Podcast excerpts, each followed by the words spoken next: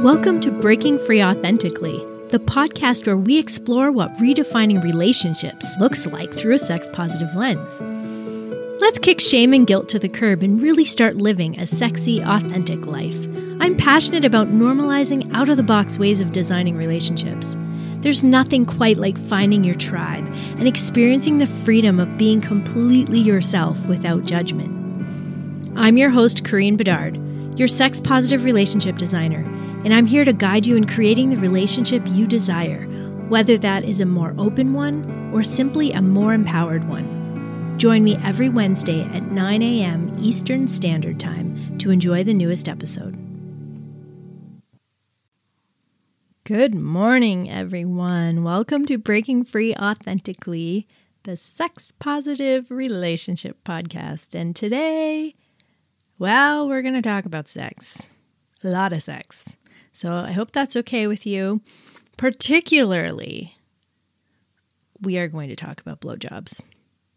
There, I said it. This is a very exciting podcast. You can stop it right now and go get your man if you want to pull him in here to listen to this because he might want to, or you can just listen to it and surprise him. No problem with that. Today, my guest is Carla Crivaro. And she's a certified and trauma informed sex, love, and relationship coach. She helps men and women internationally to understand themselves and each other sexually and relationally. We are going to talk about her Queen of the BJ program that she has. And this should be a lot of fun. In fact, I know it was a lot of fun. And I get really raw and vulnerable in this one. Um, I am pretty open in this one. So I hope that you get a lot out of this. I hope you learn a lot about how to communicate, how to honor yourself.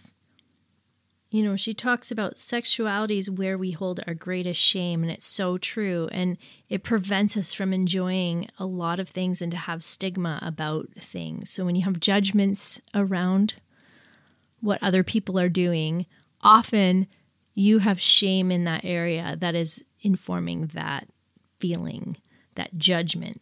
So I encourage you to take a look at that. Listen to this podcast and find out how a previously religious journey can really affect your sex life and how you show up in oral sex, in many other things, but particularly the blowjob today we talk about the yes, no, maybe game and just a really wonderful phrase to say um, to honor a, a, no from someone. And I just love that. So I want you to pay attention to that. Um, yeah, there's just so much to talk about, but I'm just going to leave it there and I'm going to let you just get right into it.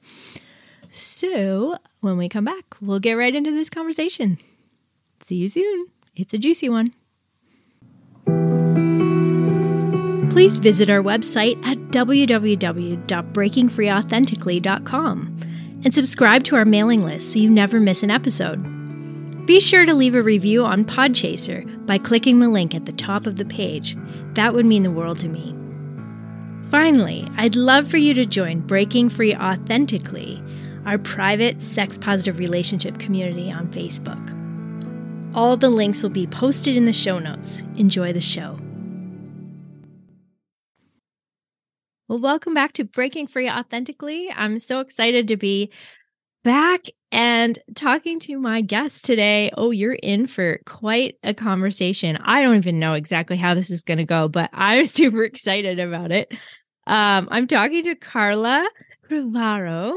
So she is in the UK and it turns out she's Italian. So you know, I I know a little something about Italians. If if any of you remember me talking about my boyfriend, so um, but Carla is a trauma informed sex, love, and relationship coach.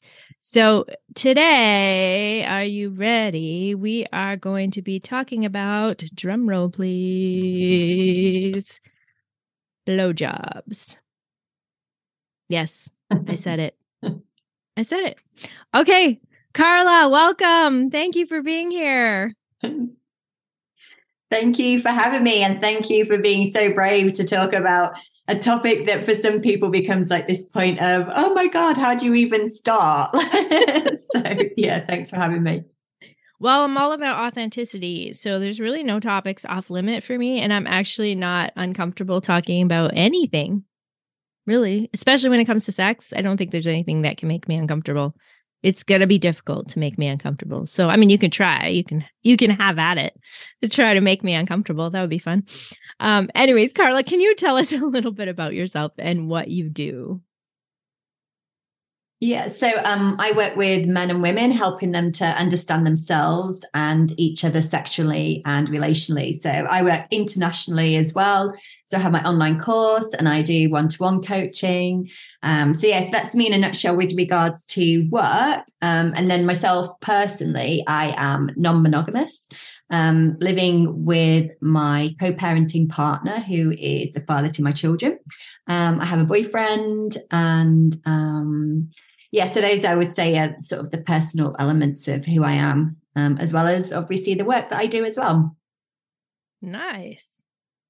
And this is a non monogamous podcast. So I'm all about normalizing ethical non monogamy on this show. So this is awesome. I always love talking to other ethically non-monogamous people because it mm-hmm. adds perspective and to me I really I want to spread awareness to people about how normal, how beautiful, how ethical this world can be and how rich it can be when you do it and navigate it well and you have a strong foundation coming into this world because um, it does take a lot of deprogramming from the mono mindset right? This idea that we've been fed from birth about what things should be or you know this fairy tale forever model that we have and um yeah so i've been separated for over 3 years now. No coming on 3 years. And um we still live in the same house and people are like how do you do that? And i was like because eh, you know we're not enemies. Like the point is never to be enemies. It's like conscious uncoupling conscious decisions consciously choosing a different model or a different style. It's not like waiting till things are so bad that you hate each other and you can't be together anymore. So i i love the freedom that ethical non-monogamy brings because you can choose what's best for you without completely disrupting life as you know it because it's about more it's about not just being enmeshed with one person it's it's about you know experiencing connections with other people and building your life around not needing one person to validate you and you don't get your worth from others necessarily you get to construct and design what it is that feels good for you. And I like that because I was never taught that. Um, and I love what you're sharing because um, so when so i was married up until a few months ago and i say i live with my co-parenting partner because that's who i was married to. And mm-hmm. yeah so I, we took a look at the relationship um anarchy's smorgasbord to have an idea of like what we could do with moving the relationship forward because exactly the same as you like we get on.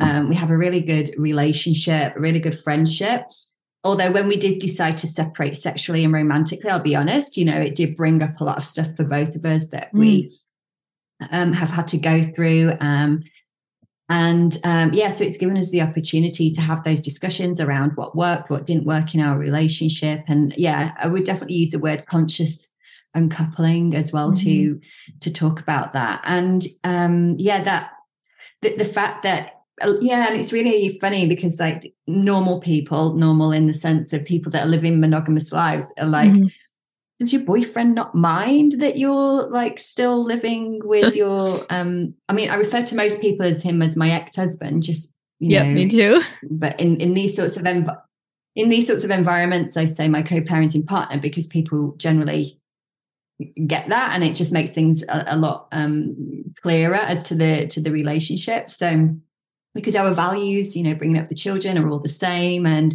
you know what our our goals as like a type of family unit are the are the same as well and it you know and when we looked at it why actually completely live in separate houses our mm. children are nine and nearly six mm. you know mm. having that stability of two people there is really important to them how would we actually do it logistically mm-hmm. you know have them live one week at mine and then one week at his the cost of separating everything especially with the like you know the living crisis that they're calling it um, so all of those different factors create extra stress on, on you as an individual parent, which then you're going to send a level of that stress to your children. It's just, yeah, if you get on, why not live together? Like, yeah, why why not? Um, so it just it, it requires um, communication, but all relationships require communication, whether it's you know a sexual or romantic relationship yeah. or a friendship or you know a business relationship whatever it might be um, if it's going to work and it's going to work well it requires communication and self-awareness of you know what you are bringing to the relationship. Yeah. Well i love that and that goes perfectly with like my relationship redesign program right? Like it's all about let's take a look at what the model of your relationship is and then what it is that's working for you, what it is that you want to keep. What do you want to renegotiate? What do you want out of life? What do you both aspire to? What are your passions? What do you desire sexually? All these things, you take a look at everything and then you redesign, just like we do in our spaces, our homes, we redesign all the time, but yet we don't take a look again at this marriage that's supposed to last forever. You sign one contract and that's it. It's supposed to last forever. And it's like, I am not the same person at 47 that I was at 22. Like, there is no way I'm the same person. I was very fundamentalist evangelical Christian then. Very different rules, very different dogma that I adhered to in my life.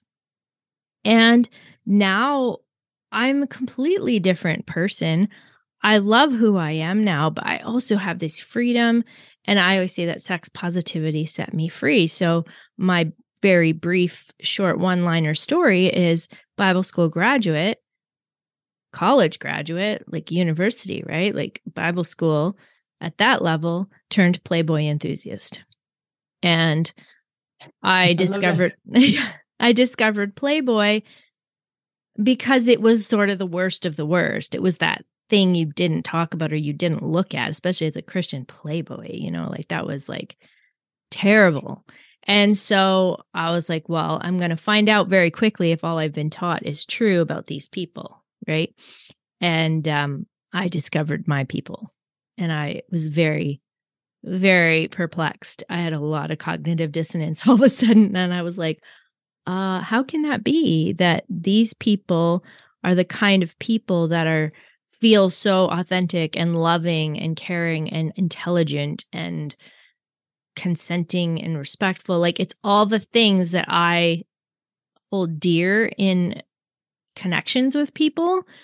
And they were just being themselves and they were naturally being that. They weren't putting it on. They weren't like, you know, I just thought the the conversations at church the people were great, but the conversations were so shallow. You couldn't actually have your own opinions about things. You couldn't really like ask a lot of questions.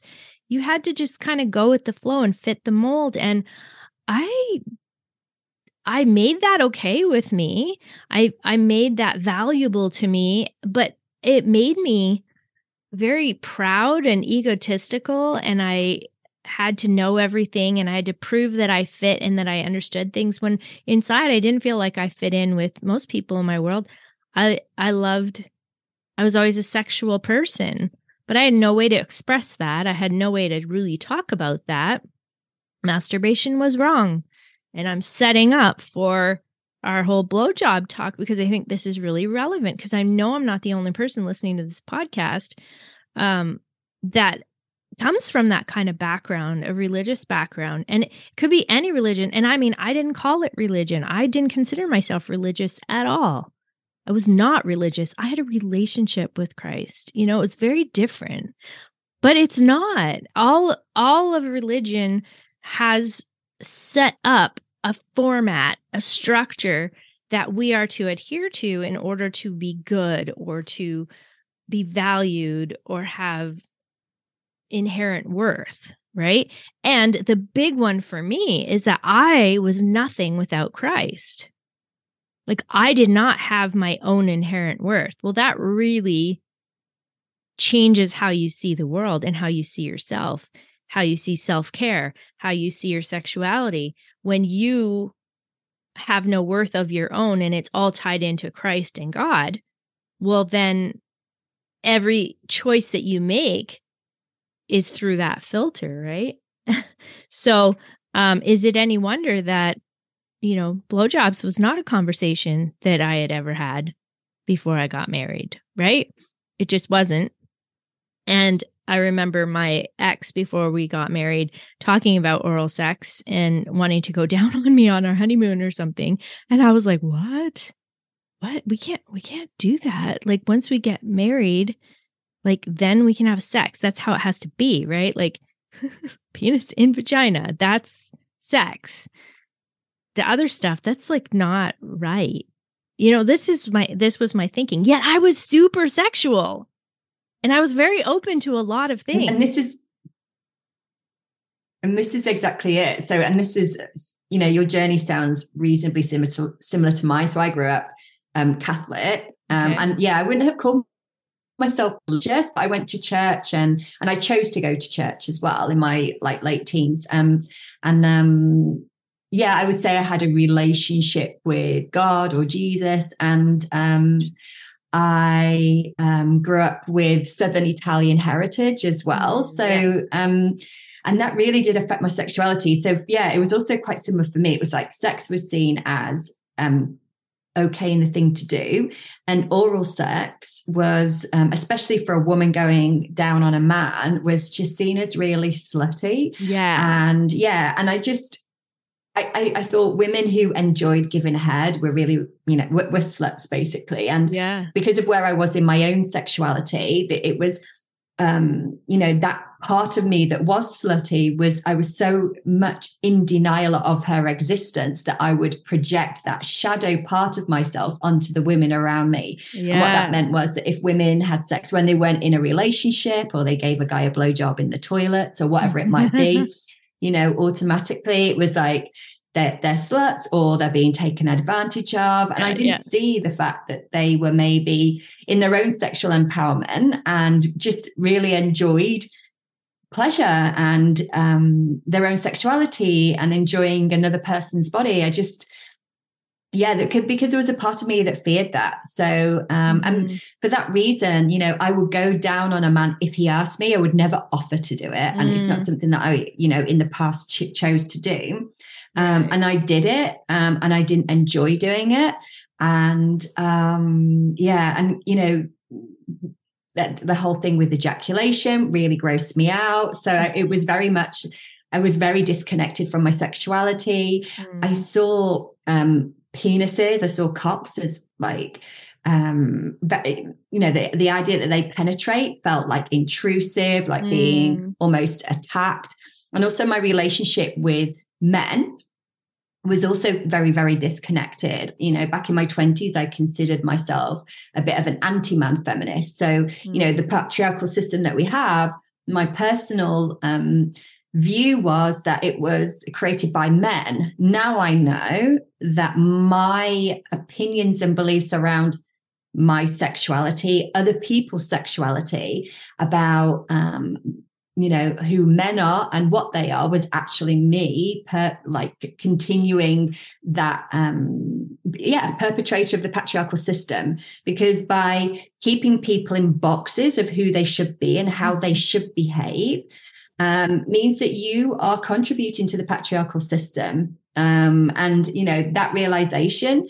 you know, over the last few years has just been really profound for me um, to come to, to the realization that, you know, women are also contributing to that system by not embracing their sexuality, by judging yeah. other women and their sexuality, and by judging men as well. Um, so, and this is the one of the reasons that um like I created a blowjob course is because of the shame yeah. that there is around giving head.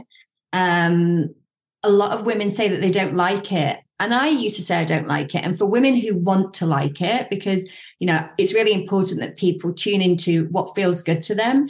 Is it something that you know deep down? There's some sort of resistance there, there's some sort mm-hmm. of conditioning. If you have an inkling that that's what's going on for you, then that's who the course is for. You know, if you've mm-hmm. had like some sort of trauma or you're just generally like, no, I love all sorts different types of sex. I'm really confident in my sexuality, but blowjobs, yeah, you know, I'll do them. I'm okay with them. I don't have a problem with cocks or anything. I'm generally okay. It's just not something that really gets me going. Then, you know, the course possibly isn't for you. But if you know that there's something within your mm-hmm. sexuality that's feeling, you know, disconnected, disjointed, you know that um, there's a part of you that feels shame, then, you know, that's what it's about using it as a tool to really mm-hmm. connect to your inner self. Um, and the reason that I use the term queen of blowjobs is not you're going to become the queen of, of blowjobs compared to everybody.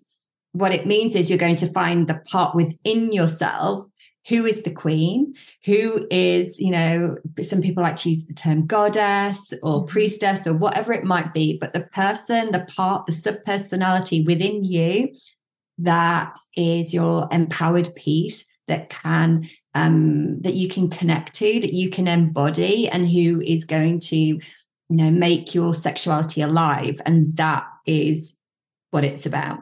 Nice.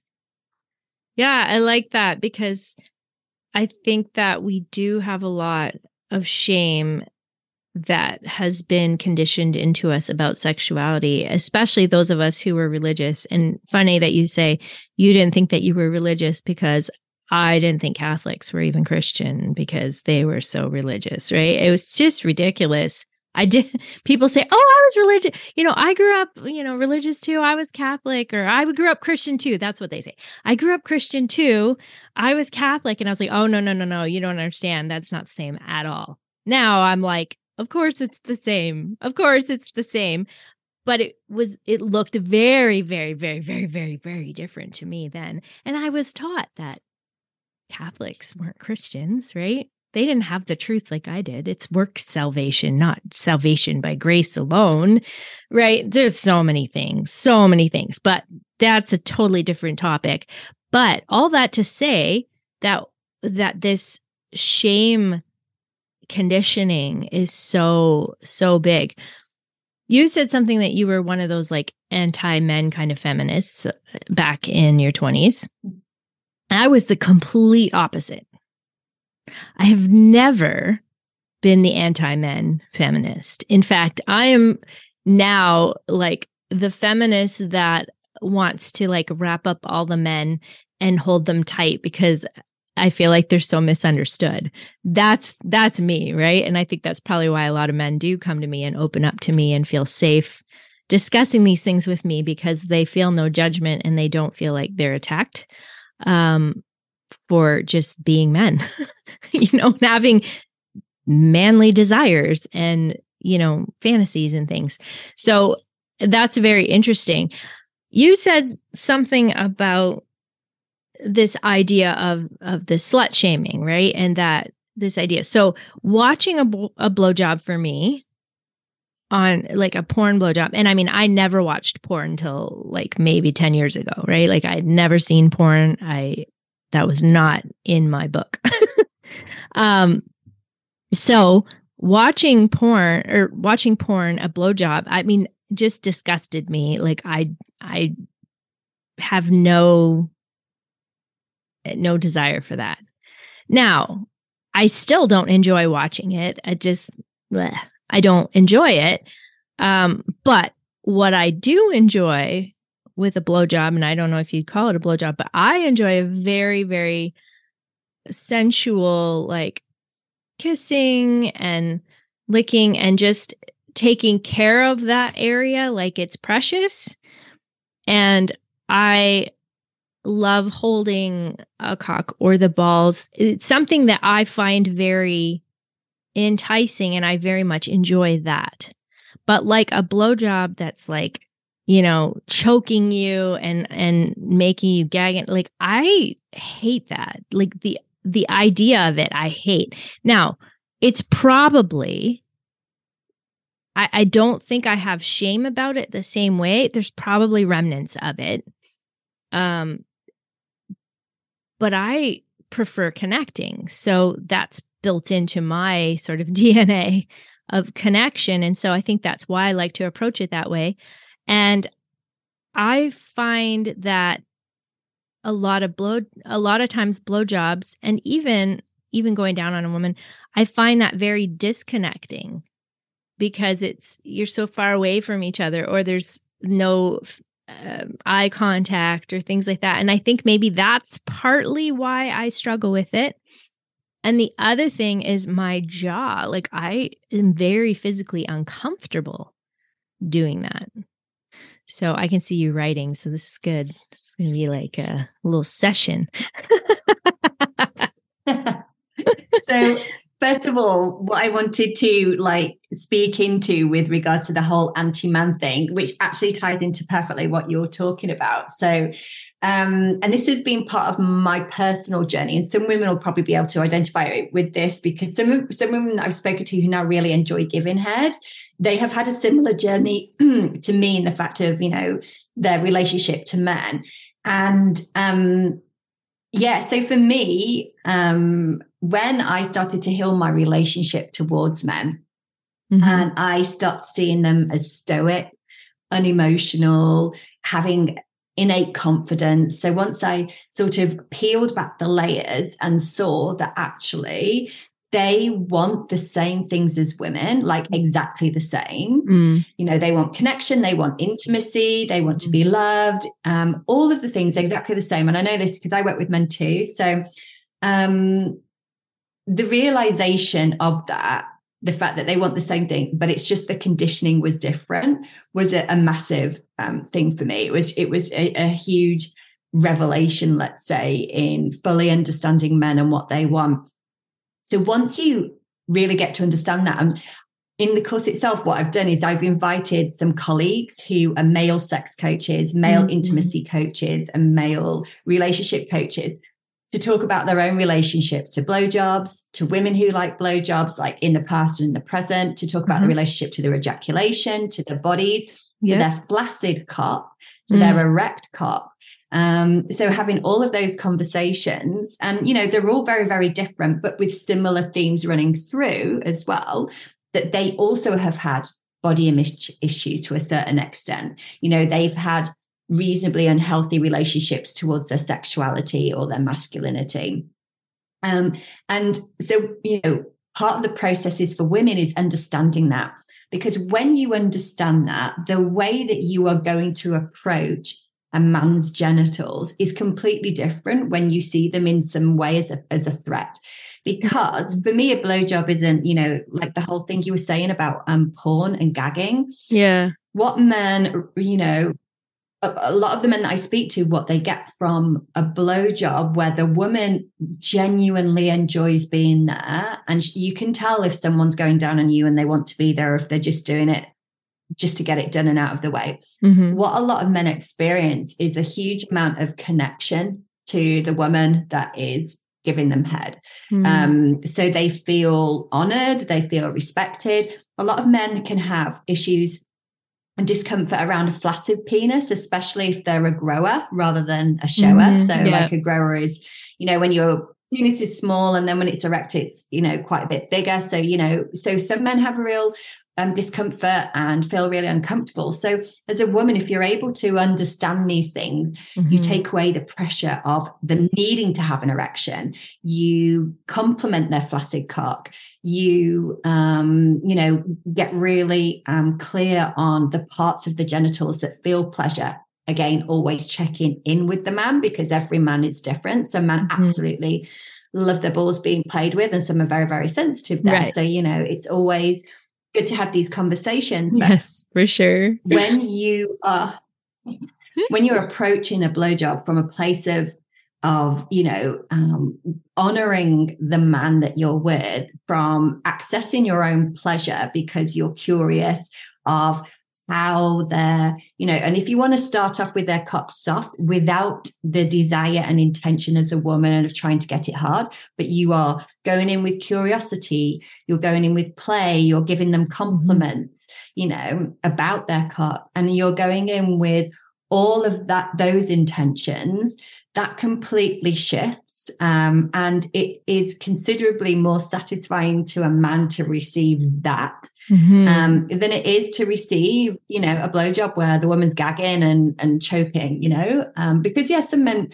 will get off on that because of the whole porn element of yeah, it. Yeah, um, it's a bit of a fantasy and they, they have to a certain extent, you know, been wired to, to want that because that's yeah. what it looks like they should want. Yeah, yeah. But when a man becomes connected to when a man comes becomes connected to his body, to his sensations, to his own sexuality and masculinity, and feels comfortable to receive, because some men feel like they need to be doing to a woman and they can mm-hmm. feel uncomfortable receiving a blowjob. So when a man is in that place and he's with a woman who is, you know, in a way giving him his cock oral worship, mm. then um, that completely changes um, how a man is going to receive it and also how a woman feels around her own sexuality because it just gives this huge um, confidence in the bedroom. And you, there's something that you mentioned before around like the shame. And, you know, what I say frequently is that our sexuality is one of the places where we hold our you know greatest shame and it's also very foundational to who we are as human beings. So what that means is when we um, explore the parts of ourselves in our sexuality where we have shame and for some people this can be blowjobs you know there are lots of other elements maybe just sex in general um, but once you get to bring awareness to the shame that you have if you're able to Uh, be aware of that shame and hold yourself with that shame and be fully present while you notice the shame being there. what that does is it, in a way, sort of unlocks the the what the shame causes you to do, causes your behavior or patterns.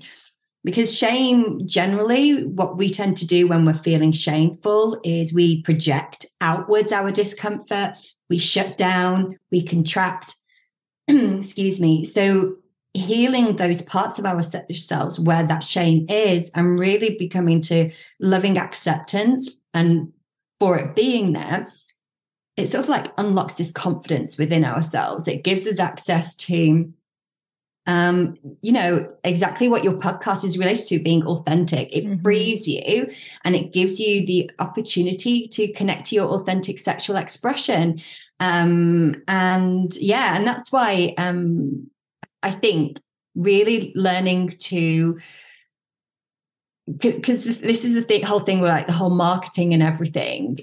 Really, what I am guiding women to do is step into the pleasure around blowjobs, but see them as an oral worship. You know, but the marketing's not going to work for that. So, you know, I've got to use language that the average woman is going to understand. But at the yeah. end of the day, that's what it is. It's about stepping to your own sexual power, as well as creating that connection and learning to worship orally a man without the feeling of giving something to them that you're not ready to give. Because one of the things about in my 20s being an anti man feminist was the idea of being on my knees to a man or submitting mm. to him. And the reason that I had that fear was because I didn't feel in my power. I didn't I didn't feel like I had good boundaries. I didn't feel, you know, I felt very much in victim mode. So being able to heal those parts of myself, my sexuality, my, you know, um, hold my victim rather than try and get rid of her. Notice when she when she shows up, what that's allowed me to do is feel more comfortable being able to be on my knees to a man because I'm not giving anything over that I don't want to give. It's something I'm yeah. choosing to do rather than something that I'm feeling in a way forced or or pushed into or feeling obliged to do. So mm-hmm. um, I think um, I have covered most of the things that you were talking about. Although when you said that your jaw physically uncomfortable, if you're looking at blowjobs as a way of oral worship. When your jaw gets uncomfortable, move on to something else. And yeah. then when your jaw's feeling better, move back, you know. Um, I don't think a man wants you to be down there and in absolute pain and agony. Um, that doesn't no. feel good, good for him to receive. Yeah. So so it's interesting. Okay, there's so many great things that you've said. I think I might call this episode oral worship, the secret um to the BJ or something like that because honestly mm-hmm. thinking of it as oral worship that's that's the part I love about it. The problem is they don't ever stay soft. Like I wish they would just stay soft cuz I really really prefer flaccid penises and they just magically get hard all the time. I don't understand it. oh man. Um, but yeah, I really enjoy I think there's a vulnerability there to me that I really, really like. And you've addressed that in in what you said, it it makes so much more sense. Why I love sort of the that oral worship and the flaccid penis, because if someone is willing to be flaccid with me and to just receive and enjoy that worship, there's a vulnerability that they have to be comfortable with their manhood, however it is, and allow me into that space. And I think that I get really sad when it turns into now the the porn style fantasy wanting to be played out. I I feel sad because to me, now we're no longer at the connection stage. Now we're at the, you know, fantasy, like playing out a role stage. And sometimes I'm not ready for that. So I don't know if you can address that for me. Um, and I'm sure there's other people that struggle with that as well. So, okay, so just to set it up, oral worship, I love it. It's en- enjoyable. I feel like almost nestled in that area. It, to me, it's pre- it's a precious area for me, and I have zero issues with being there. That's not the issue for me. Um, once I get into it, and they get very excited if they want to then start like face fucking me or something, I do not like that. And so I think it's very important to to talk about your boundaries, and I'm sure you're going to expound on that. Um, so I don't enjoy that, and I think that those men who have been conditioned by porn that okay now this is the next step and it's just like they want to do that some of them right um they want to face fuck you and they want to get it in as deep as they can and and hear that gagging like if that's something that's very um okay so i enjoy being down there in that flaccid stage that brings me a lot of joy well this next step for them heightens their experience and it's something now for them that they love to enjoy. Uh, my mouth does not open that wide. My teeth are very narrow, which I know sounds really silly, but like if you look at other women's mouths, there's not a lot of room in mine, especially if you happen to have a curve. That is a sideways curve. That is a very difficult situation for my personal mm, physicalness to handle. Um, but also there's that there's that shutdown that happens when you know all of a sudden it gets shoved into my throat. I don't enjoy it anymore, and now I feel slightly violated, and I'm wondering if there's if there's a hang up there or if there's something that I haven't communicated well or if I just have a block I don't want to let go because ultimately I do want that for them. I want to be able to provide that. I want to be able to do that for them so that they can experience a fantasy that is is fun for them too. But if it turns into that every time, I just don't even want to go there because I don't like that. So there we go. Talk me through that.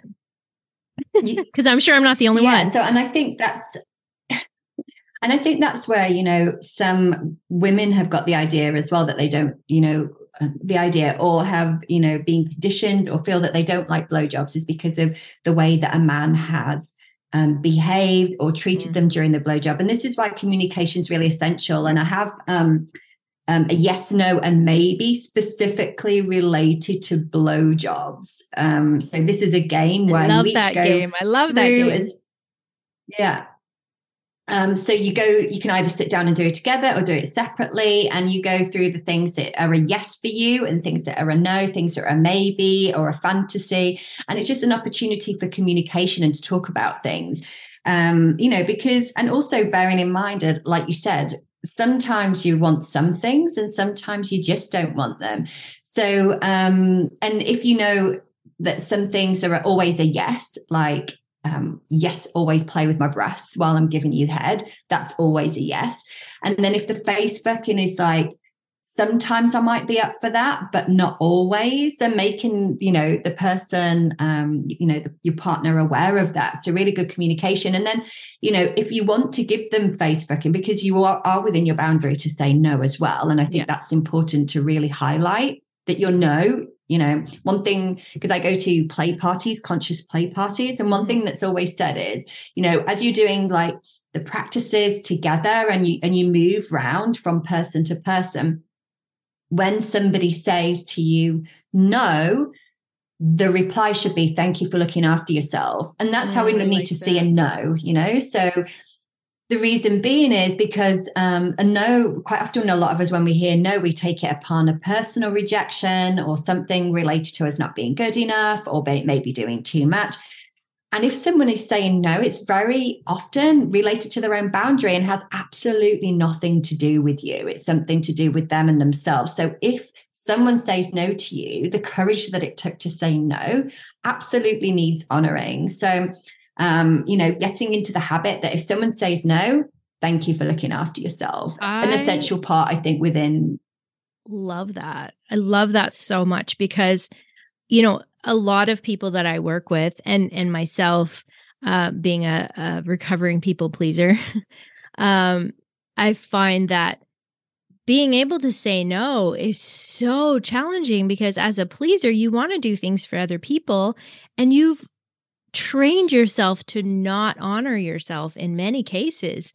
And then if you have any sort of guilt about, oh, well, I'm not doing a blowjob very well. And so if I deny them that, then I, I'm they're not actually getting a blowjob. You know, I'm not doing the thing. And so there's a lot of rewiring, reprogramming that we have to have. And I love I love, love, love, love, love. And I think I want to make a big poster saying this. Um, thank you for looking after yourself because even even an exercise where you are playing, say, the yes, no, maybe game about anything sexual, and even every time your partner says no in the game, to honor it with that response. Thank you for looking after yourself. And I think that could help a lot of reframing more quickly, right? Like that subconscious mind will find that there is a now a dopamine release uh you know that that hit of endorphins for actually honoring yourself that praising being praised for making that that tough decision that honors you instead of feeling shame for denying someone else something for your own good because that's that right there in my mind reframes it because I often feel bad that I can't provide something for someone by honoring myself. I'm still I, I'm able to honor myself now, but then I still sometimes struggle with feeling like I'm now they're missing out or I I didn't provide them with a with a situation that they wanted. And part of that is you know in in my my marriage i was often called selfish you know or made to made to feel like i was a pillow princess you know? Um and there's absolutely not, nothing wrong with being a pillow princess sometimes and we're allowed to want that but the idea that i got was that that's all i was and i and yet the truth of it is, I was the one initiating all the time. and I was the one giving the blowjob to get things started. So I think there was a negative connotation for me of the blowjob has to happen in order to get someone interested in me. And then I'm not allowed to receive after that because they're going to lose their desire. I'm going to be the cause of them not wanting to have sex uh, anymore because now the blowjob was for nothing. Like there's all this language that I would use for my towards myself, and which caused sort of this breakdown of things because once I got over the idea that I didn't mind blowjobs in the begin in the beginning, like I worked through that pretty quickly at the beginning of my marriage, right? Because uh, I wanted to be that. I was the wife who was never going to say no, right? Like I, I, I really was very intentional about my sexuality and our our coupleship, our sexuality as a couple. Was very intentional about that. And so then as the years went by and as I didn't and I I realize now that we've consciously uncoupled like we were very very different people and we wanted completely different things and valued completely different things when it came to sexuality. But of course, as a virgin Christian, you don't know that about yourself. That's not a part of the the you know, the questionnaire you fill out as a Christian getting married. You're like, "Oh, godly man check." You know, strong, steady, emotional rock check. Um, you know, diligent check, ethical check.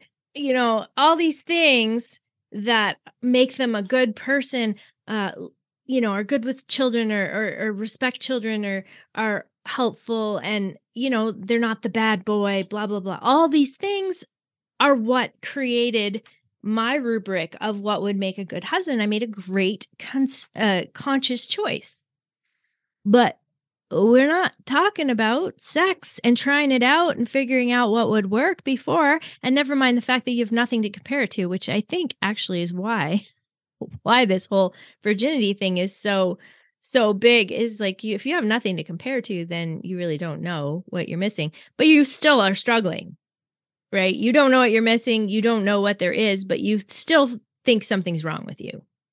Like at the end of the day we all um, know something's up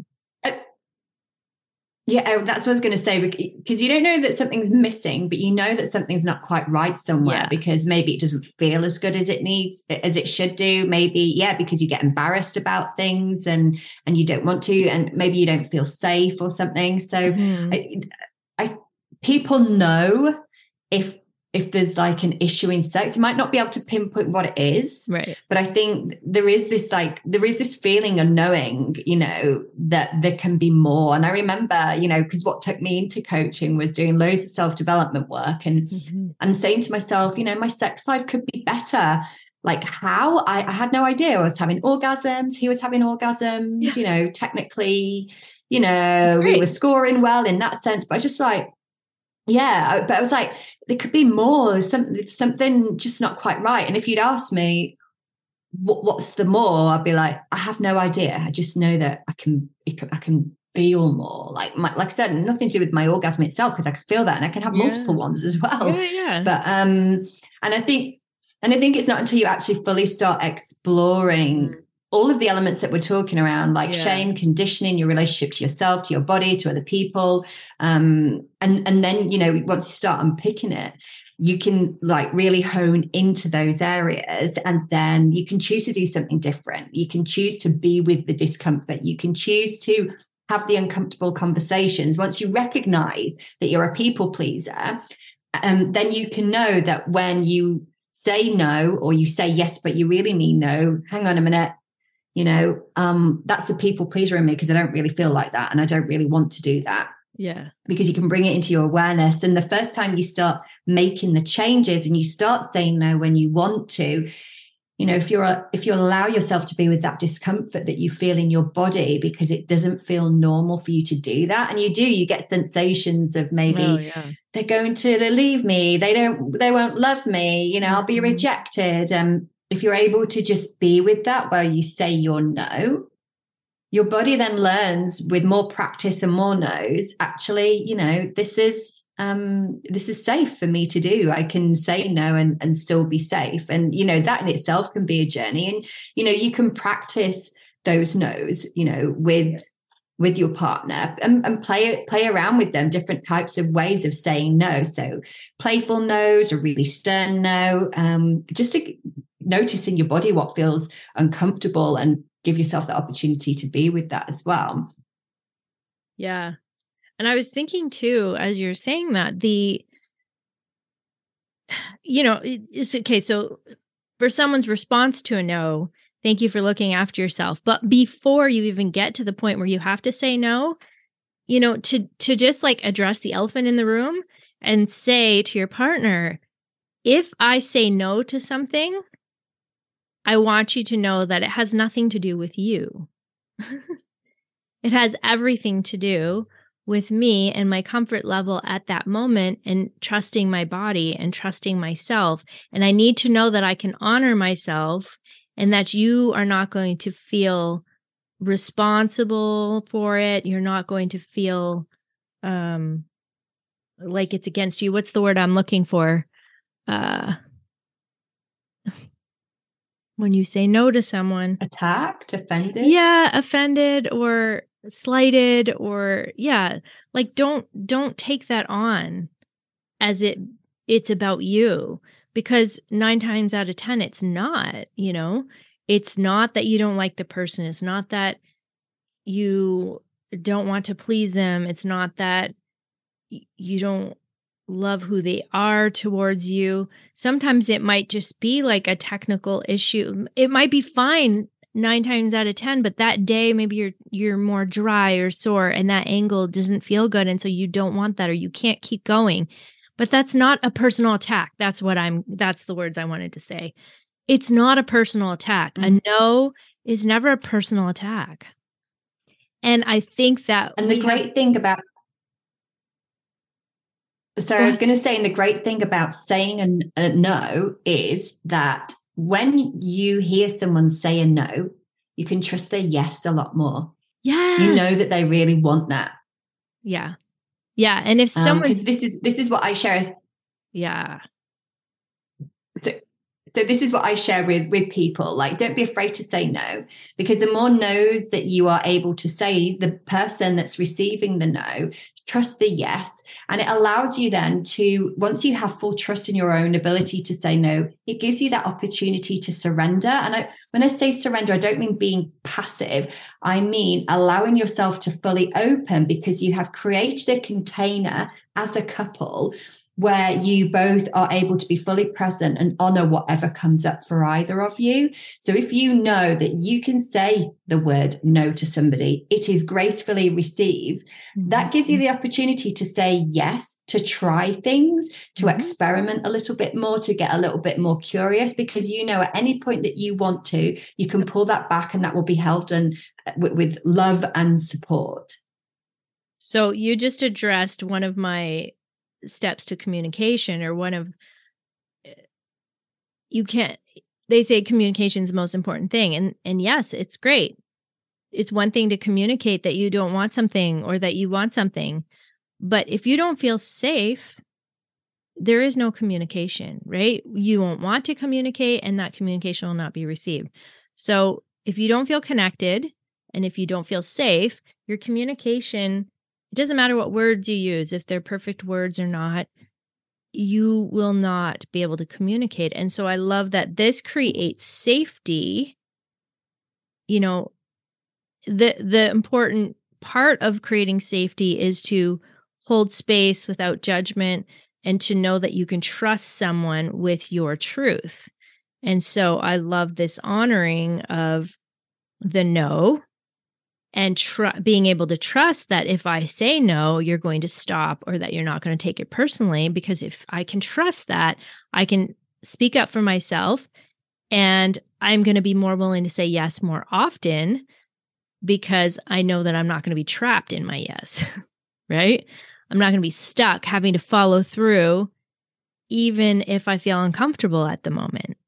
And again, it might be something that you're comfortable comfortable with most of the time and just that day you don't happen to be comfortable. If you don't have safety, you're not going to feel comfortable saying your no. And that safety starts with being safe with yourself. like you if you can't even say no to yourself and honor the fact that this is something you actually don't want and that it's okay to not want it, if you can't start there, you're definitely never going to feel safety with your partner because it it does start with us. It really really does. Because I can't communicate to you my boundary if I don't feel safe expressing my boundary, if I don't feel like I deserve that boundary, if I feel like I owe someone someone something instead of looking after myself. So it all comes back to loving ourselves first. Like it really is so important in creating safety because then we stand up in a different way, right? We show up differently. Yeah, because when you love yourself, you're able to place those boundaries. You're able to um, ask for what you want because you value who you are and your own desires. You value um, how you want to experience the world around you, including, you know, your relationship, um, sex. Um, yeah, no, I love that. So it's not just about creating safety, but also um, creating safety, sorry, with your partner, but creating safety within yourself and giving mm-hmm. yourself access to that to that self love, um, which comes right down to you know being being comfortable with with who you are, knowing that you know you aren't for everybody as well. Yeah. Um, and you know if you if you stay true to who you are, then the right people will find you. And in mm-hmm. relationships and sex, um, especially, you know, it is about creating connections with people that can um, love and support you for exactly who you are and as you're showing up, mm-hmm. you know, mm-hmm. now in this moment. Mm-hmm. It's so true because if you aren't able to stand up for yourself, here's a great example. Um, just an analogy kind of thing is, is if if I'm feeling like I can't say no to sort of the the gagging face fucking blowjob, I'm probably going to attract a lot of men that that's what they love. And they're going to think that I like that and that that's okay. I'm going to draw more people that want that with my energy. But if I stand up for myself and say, you know what, actually, I don't love that, there's a whole bunch of women that do love that. They're going to be for them. That's fine. I don't need to be that person. I don't need to do that. I can do a blowjob in my way. I can do oral worship and love that area and do those things. That's my specialty. That's what I do to honor myself. And with certain people, I will take it farther if I feel safe.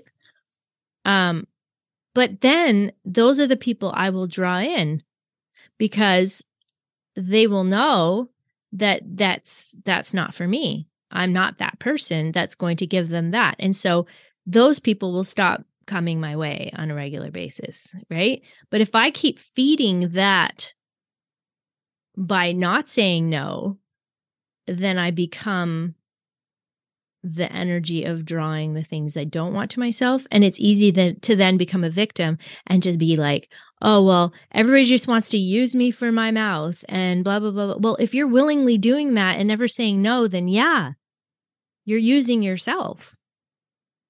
Yeah, no, I love that. I love that whole um, reframe. Reframe, even bring because quite often these conversations take part in things like you know dating or, um, but yeah, even bringing it right down to the sexual level, you will attract people um who who want those things. And the thing is, I think you know it's so important to be aware that if a man wants face fucking, that that's valid and that's yeah. welcome.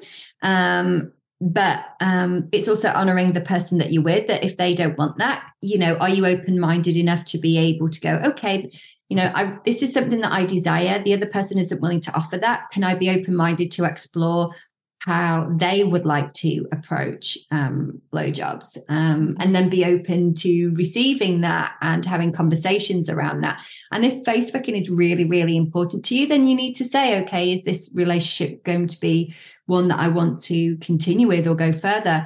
And the thing is, as well, it's, you know, it doesn't mean that someone's going to say no to something forever. Um, because, yeah. you know, if face fucking is done right, mm-hmm. um, and men are very, because one of the problems with face fucking can be, you know, damaging the back of the throat. Mm-hmm. Um, and you know, some women don't want to, to to gag, and there are ways of doing it where you know um, men can be very, very much in tune with what's happening. Yeah. You know, so if a woman can explain, so if you can explain, Karine, what it is about it that you don't like, a man can potentially yeah. um, you know, depending on, on what those concerns are. A man could potentially adapt it to get what he wants, but also do um you know be within your boundaries so can i ask you what what it is about face fucking that you don't like um so it depends on the the shape for sure because it depends what the angle is if i can't open my throat enough so i'm not gagging um, then I'm going to I if I do gag and I often will throw up, which that's not sexy. I don't want to be in that situation. and as much as I love to do that for someone, that is a real thing for me. Also, I tend to squirt when I gag. And so if I'm not prepared for that, then I'm going to have another I've got another worry on my mind, right? So those things are are logistical things that that are things that I don't like, but once I've worked that out and figured that out, um I feel like if someone's just grabbing my head and face fucking, they're without my consent before that happens, I feel that's probably one of the only ways I feel violated. honestly, because I feel like there's not a respect of my physiology, a respect of my moving to that next stage because I am in that worship stage. Also, I think sometimes I feel like there's pressure that in the blowjob, it's my job to make them come. And I can't go that long. My jaw will not operate for that long. And so I do all the things to to I guess I do all the things that I would love done to me. You know, it's uh, like really take your time and tease and all these things that get you really worked up, which I understand can make them a little bit crazy and then they're just like, "Ah, I got to do something with this." I get that, but warn me that you're at that point or let me know that you can't handle that teasing that that's not for you if you if you aren't able to to receive that because I have to be able to give in a way that feels good to me as well. And if that's not something you want or you can't handle that without going to face fucking, then I'm probably not your person. You know, I'm probably not your best choice because maybe you like a different different way. But if you want more of a tantric blowjob, I'm your girl. Come to me because I give really good hand jobs so, and that kind of blowjob. So there were three things that you that you um, spoke about. Um, so the first off, um, so I'm going to go backwards with what you said. So you said if they're feeling like you know all this um, turn on has been built up and they're feeling really, really you know crazy, like they need to do something, possibly the invitation to the man at that point could be to breathe into the turn on and as he exhales like moving that turn on through his body or even you know doing like a, a, microcosmic orbit. So breathing the turn on up to the top of the head and as he exhale bringing it back down the spine and moving it round. So that helps just to to calm everything a little bit down. So if it's like an eight or a nine and like ready to like do something else then moving that turn on with the breath can be really, really supportive in that. So, mm-hmm. encouraging him to do that. Also, the pressure that you feel to make them come. So, and I'm curious to know is that something that they have vocalized, or is that something that you yourself is like, you feel that you got to a certain point and now you feel that that's where it has to go. So where where where's this like pressure to make them come? Where do you think it comes from? So with some people there I feel zero pressure for that. I think uh, there must be some language in porn that they hear that uh is supposed to be a turn on maybe for women, but it makes me feel pressure. So one of those things is um oh my gosh, I feel so full. You know, my balls feel so full. Okay, what am I supposed to do with that comment? Another one is maybe um you know I'm uh, oh my god, I want you so bad or I I feel like there's there is a phrase that that happens every once in a while. It's not like I'm going to come.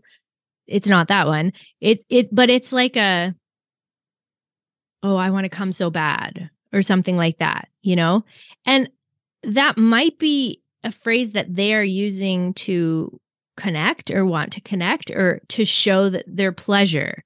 But if we don't have that conversation, like I have recently, I've had that conversation. I've been like, okay, when you say this, what do you mean by it? Because I have been taking it as pressure and it makes me feel like I don't want to engage with it because I don't want to be responsible for your orgasm. I don't want to have to make you come through a blowjob, you know, maybe sometimes, but like if that responsibility is put on me, then the joy of the the connection, the joy of the action is no longer there for me.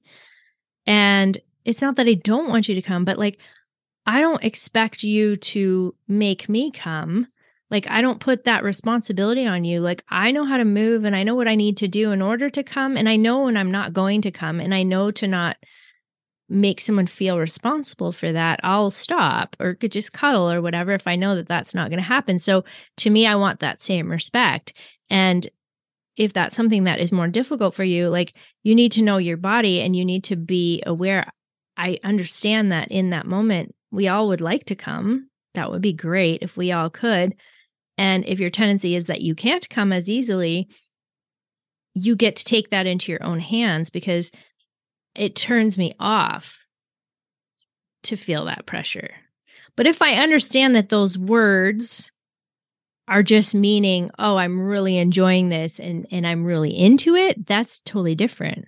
So again, I think having the conversation and understanding that yeah because it's interesting the the terminology that that that you know you read and that you're feeling to because i'm hearing that for you comments like you know i want to come so bad or i or i feel so full you know i hear that you're taking that on as like your responsibility to do something with that um, the way that I read it myself is literally just what they are saying. Um, so yeah, so it's interesting to see how that has sort of in a way, you know, those words have become for you pressure. And I'm really curious is it, you know, have have you had like relationships in the past where people have put that responsibility on you um, and that's maybe something that you carried through, and your like nervous system is hyper vigilant to certain comments that might indicate, you know, this this is what this person wants.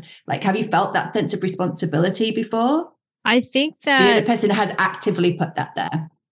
Um, for a while, yes, with with with someone, um, but I think it's more so like the the programming of like because I was the one in my marriage initiating that I needed to do everything I could to keep them interested till the end and make it worth it for them. Do you know what I mean?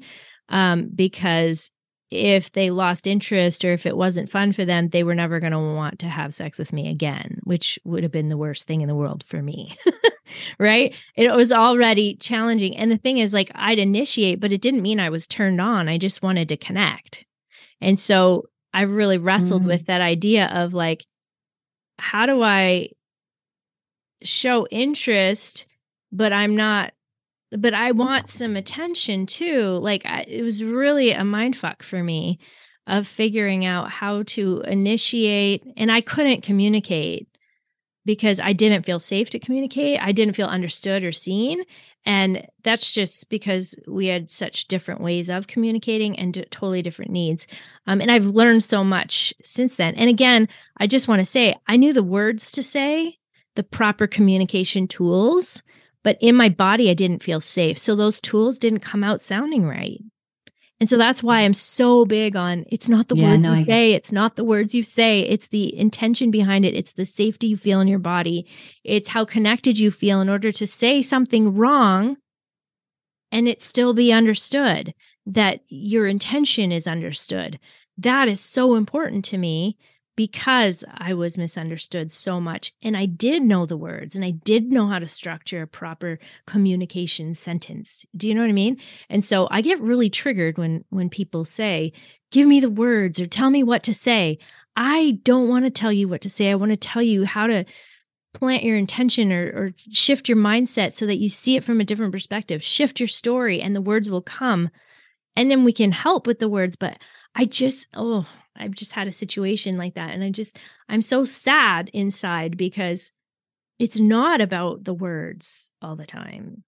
It's about what you're trying to say and being clear with yourself what you're trying to communicate. If you don't know what you're trying to communicate, and it's about that embodied yeah, and it's about having them come with that, come at that with like an embodied presence as well. But what going back to, um, you know, this what you explained with a previous partner, um, and having to give them um, a blowjob to sort of get get things going. It sounds very similar to a lot of you know couples that I speak to, where things can end up feeling transactional. That yeah. you know, and responsibility seems to be put in the other person's like support that we we tend to like think you know i have to do this for me to get this. Yeah. or you know i have a responsibility for this for them to feel a particular way. Um and yeah so we can end up getting in getting stuck in in those like sort of dynamics. And you know this is why as you were saying the whole communication way beforehand like you know going mm-hmm. out on dates and stuff something that i um because i'm not dating at the moment but when i used to go on dates sex was one of the very first things that i would talk about just mm-hmm. to see how comfortable they were talking about sex just so that also i could get an idea of what they like what they didn't like um and it just you know enabled me to get clear on a lot of things to be able to put boundaries in place with certain things as well if i saw like particular patterns of behavior showing up but yeah it's just um it's interesting isn't it how we can begin to interpret other people's language as well things yeah. that they that they say how we can make things mean in our own internal environment based on you know our past relationships and what we bring you know yeah. from those into our present um into our present situation so yeah so i really thank you for for sharing that because yeah sometimes going into your own um um you know your own journey can feel quite um mm-hmm. especially when you're doing it on a podcast can can feel yeah. quite vulnerable anyway so um so yeah i really appreciate you sharing that thank you and there was something else that you were saying as well when you were going this through, through the, the the reasons that you didn't like face fucking you said um that um you don't like the gagging because um, you know also with with the squirting as well. So and i'm curious to know with the whole um, face fucking if it's something that you know you agreed beforehand and you set the boundaries and container that they aren't to do it to the extent where you gag is it something then that you might potentially feel comfortable doing? Yeah probably. And and sometimes i do set up for that and like i will try if I am prepared mentally, and, and, this is sort of the boundaries that that we've set up now, um, which has been great because we discussed all of this, and and so now I know that, or or he knows that if I am going like as deep as I possibly can go, if he tries to help out, it's over. Like I can't. So let me do that. Let me do that for you. That is such a gift I'm giving you in that moment to try to take as much in as I can because I know you really enjoy that. Let me do that for you. But if you break the boundary of trying to push yourself on me, li- literally, then I now don't feel safe. You know?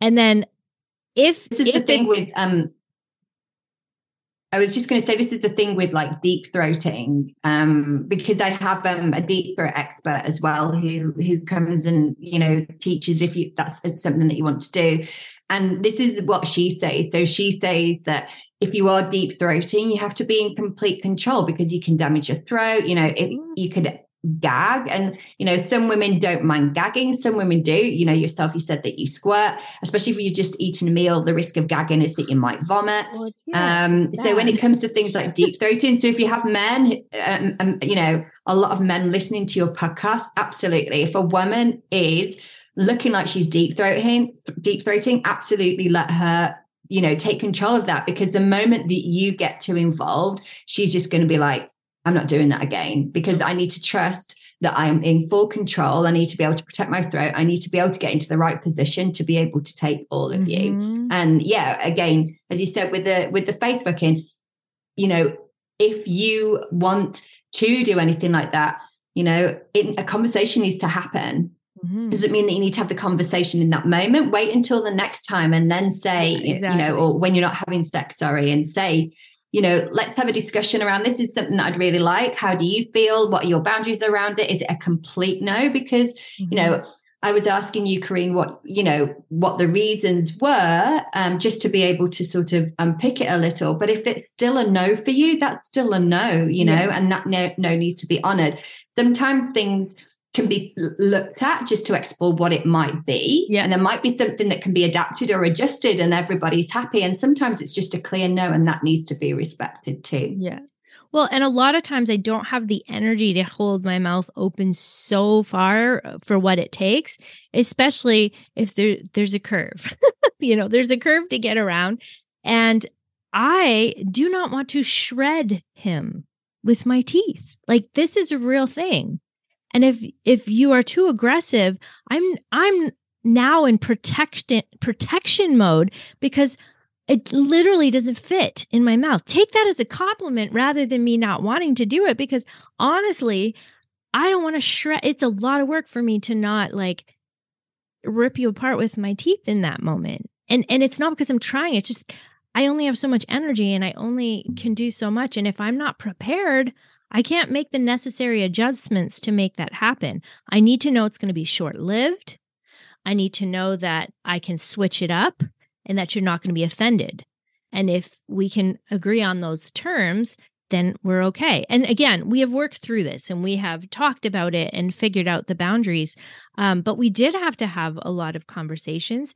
And it was simply just not understanding what each other meant by certain things. It was the story we were telling each other, you know? If I felt disrespected, that is absolutely not what was intended absolutely wasn't it was eh, c- eh, completely the opposite of what the intention was you know so it's really cool to have these to have a safe space to express these things and i and i really just back to your your two phrases i just want to go back to those you know like when you say no to your partner as the partner thank you for looking after yourself i love that and then that whole idea of communicating that if you are the person that is saying no, that it is not personal, that it is in no way intended to be hurtful to them.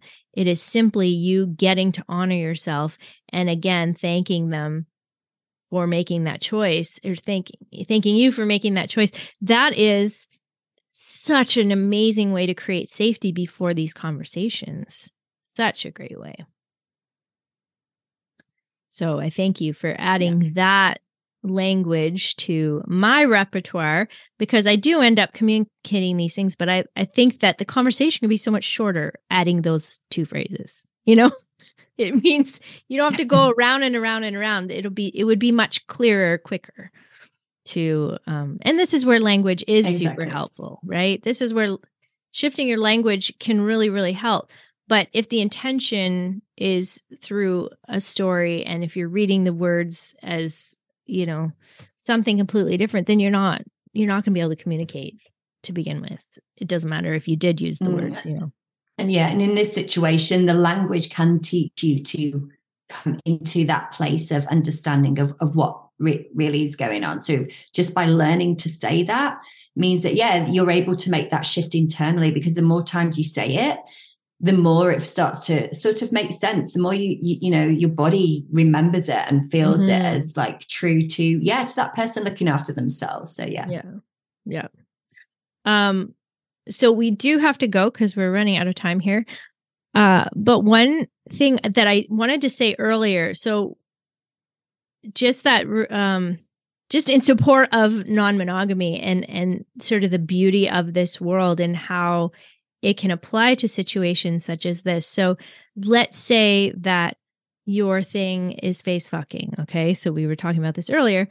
If your thing is face fucking and you really like that, but your partner that you love dearly can't handle that, or really it's a no for them and they don't want that, but they love, you know, oral worship and there's so many other things about them that you love. In ethical non monogamy, just because you respect someone's no doesn't mean you will never be able to experience that. It means that we get to experience the things that we enjoy in a context of safety and ethics and respecting people's boundaries. And so we don't have to be sacrificing everything that we want anymore. And so it's much easier to accept a no when you have other choices too and when you get to honor that other part of yourself. So if your partner's not into kink at all and you love it and it's something that you want, you're never going to get that with your partner. Instead of keep pushing and keep trying to get them to understand how important it is to you and and causing resentment and frustration between you, ethical non-monogamy can be such a beautiful answer to that. If you are like I just honor my my person and I love being with them and they just aren't into kink and that's okay. That's not them. Maybe I can have a kink partner and both people can be happy. Her that she doesn't have to do that and him that he gets to experience it. So there's so many extra reasons why non-monogamy can be so beautiful it's not just like, oh, well, my partner doesn't want to do that. So I have to go get it somewhere else. No, how about we just honor that and be like, I love that, that I get to experience things with other partners that my partner can't give or doesn't enjoy or doesn't want. Like, that's okay. I get to enjoy those things with other people and I don't have to pressure him to be something he's not in order to get my needs met. And I think that's beautiful. So I wanted to add that in. Lovely. Thank you for sharing. Yeah, it's totally that. And that's not just with blowjobs, that's just with, you know, Everything. loads of different things. So maybe exactly. you enjoy going out dancing and you've got a partner that doesn't, or, you know, maybe you enjoy going to the theater.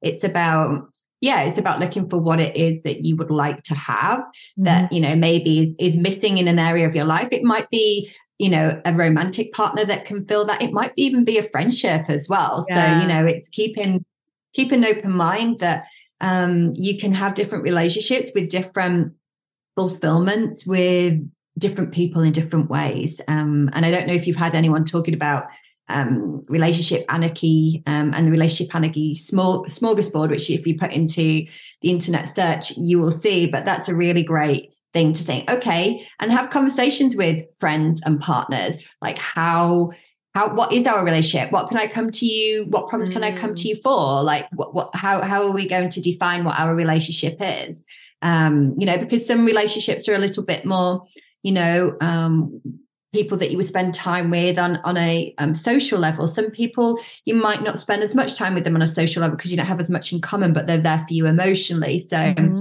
and this is friends or partners so getting clear yeah. on how you you want your relationship to form at any level i think um is important. I, and that's so I was just gonna say, I think that that is the key. Like for me, why I love ethical non-monogamy is that I get to be me and I get to experience friendships at whatever level works for the two of us. So like again, if that person is an emotional support and whatever and I don't have sexual desire, that I can still like have that amazing connection with them and and bring that into my life.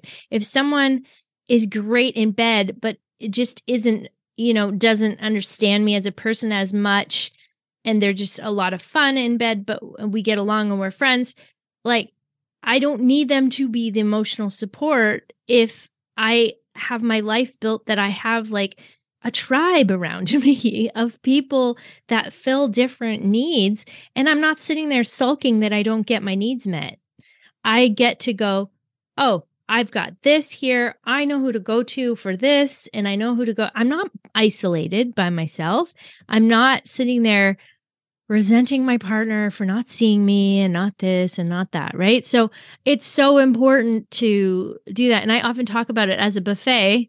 I have seen that this this smorgasbord. Um, I have it printed out somewhere, and I have it. I have it somewhere. But yeah, it's it's so great to look at all the possibilities and you know um one of my guests, Dr.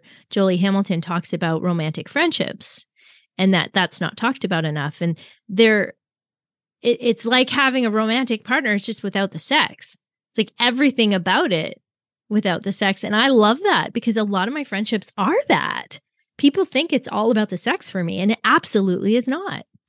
I love connecting. I love being myself with people. I love being able to cuddle, you know? Mm-hmm. So my boundaries are very clear. If we can't have a great conversation, if we can't cuddle, we're not having sex.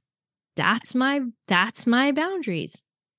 And that's for one-on-one sex. So that's different than, you know, adding a third person. I maybe don't have to have that with them.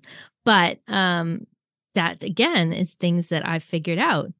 And you can jump in with both feet and you can dry your feet off. You can you can get out and you can change your mind and you can discover what it is that you actually want. And I think that we don't give ourselves that permission. We have to decide right now. And the model is you decide you better make the right choice because this is forever.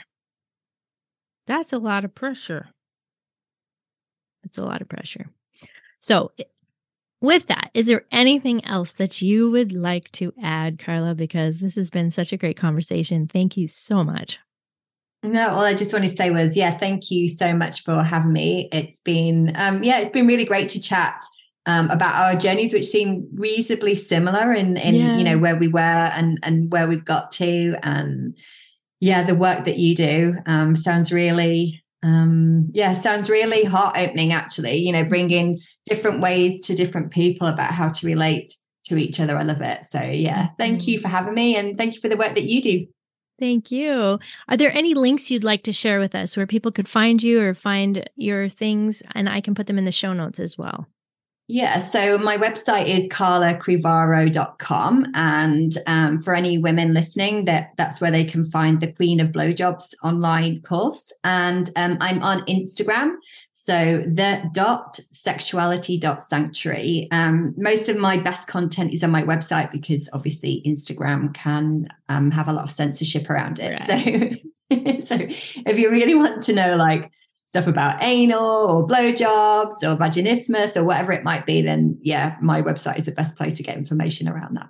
Perfect. Well, thank you so much for sharing and thank you for being so thorough and holding space for my vulnerability because you allowed me to share and I could see you taking notes and then you would address those things. And so, um, if that's any indication of how you work with people, you make them feel safe and you hold you hold a great space for them and um, you know allow that process to unfold and give you know great guidance so thank you for that and um, thank you for honoring my situation and allowing me to share with my audience because these are personal things, right? But I I love to share vulnerably if if it has a purpose, right? Like if it helps people understand things. Uh, when I can share, I love to share because I think it's so valuable, and I learn from other people's struggles and you know, their learnings and experiences. So thank you so much. Have a wonderful day, Carla, and thank you for being my guest. And thank you for introducing us to the queen. Was it the queen of the blowjobs? Yeah, that's it. yeah, yes. thank you for having me, Karine. Bye. Oh, that was a fun one. I hope you enjoyed that. Like I said, I got a little vulnerable there, but I think it was for educational purposes. And I think that is helpful and important to learn as much as we can through other people's experiences. Sometimes it's so helpful. So I just wanted to bring up wasn't that sentence amazing when you receive a no to be able to say to that person, Thank you for looking after yourself? What an empowering statement. I want you to add that to your repertoire because it can be night and day. It can change things. And also, when you're the receiver of a no, to remember that it is not personal. It is rarely personal. And we can create safety by making those statements and assumptions because those are healthy assumptions. So I am going to just, I, I don't need to say anything else. It was a long episode but it was amazing. It was juicy. Thank you, Carla. Thank you for being here and honoring this space and holding a safe space for me. So, when it comes to sex positivity, authenticity is the key. I will see you guys next week. Go be authentic. Are you struggling with your sexual well being? Are you often disappointed in your relationships? Do you have unrealistic expectations? Do you ever wonder if you are actually cut out for monogamy? Maybe you've had some of these thoughts. Did you know it's not your fault? That's right. You've been brainwashed since childhood with a series of beliefs about sexuality and relationships. We call this the mono mindset. Do you feel like you've been sold a fairy tale when it comes to sex and love? Why isn't it working? Why am I not fulfilled? Why am I not satisfied? Why do I have a deep longing for more? Shouldn't I be satisfied? Content? Just be grateful? Well, you aren't alone. If this resonates with you, you are ready for the Breaking Free from Monogamy eight week program. In this eight week program, you will learn how the mono mindset has set us up for failure in our relationships and in our emotional and sexual well being how the mono mindset keeps us from being truly authentic in our sexuality and relationships, how it keeps us small and gives us a false sense of security, why we think of sexuality and anything related to sex as wrong or taboo, and how the mono mindset has invalidated your desires. Do you think to yourself, I want to fully enjoy my life and who I really am? I want real connections. I want to be able to be myself. I want to understand my body. I love who I am, but I don't seem to fit the mold. Maybe you've thought, I've always felt like a sexual deviant, but I'm actually a really good person. I don't understand. Well, many of my clients have said, Karine, I didn't know I had choices. I thought monogamy was the only way to be happy and enjoy a fulfilling sex life. I thought that non monogamy is for people that have commitment issues, and I thought it was just a way to legally cheat on your partner. I thought I was supposed to suppress my desires to have a successful relationship. But what if you could deconstruct the mindset that is holding you back from exploring other options? Well, you can in my eight week Breaking Free from Monogamy program. Take your life back and become a master of healthy relating and sexuality. Lose the shame and guilt you've been programmed to feel in order to conform. It's not your fault. You weren't given a choice. Learn to love yourself and your desires Discover what is natural and ethical. Breaking Free from Monogamy, an eight week program shifting the mono mindset for greater intimacy and sexual well being. Do you want to choose monogamy confidently or explore other healthy models? This program is for you. Please go visit offers.karinebedard.com to go take the free Is Monogamy Right for Me quiz and to enroll in the new Breaking Free from Monogamy eight week program. That's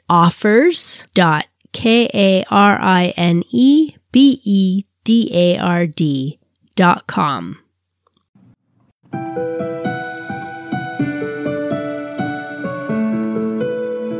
Thanks for listening. Be sure to follow me on Instagram at Karine Bedard Coaching, and you can visit my website at karinebedard.com. If you enjoyed this episode, be sure to give it a like and share it with your friends. I'd be so grateful if you could help by giving us a five star review on Podchaser or iTunes. Don't forget to subscribe to our mailing list to be kept up to date about upcoming episodes and exciting news.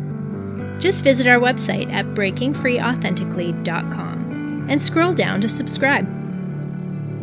You can also email me anytime. I'd love to hear from you. Send your messages and questions to Karine at KarineBedard.com. Are you a part of my Facebook community yet? Join us in Breaking Free Authentically. It's where you will find this sex positive relationship community. I'd be thrilled to have you be a part of this community with me. All the links will be in the show notes, so don't forget to check it out. Remember, when it comes to sex positivity, authenticity is the key. Have a great week.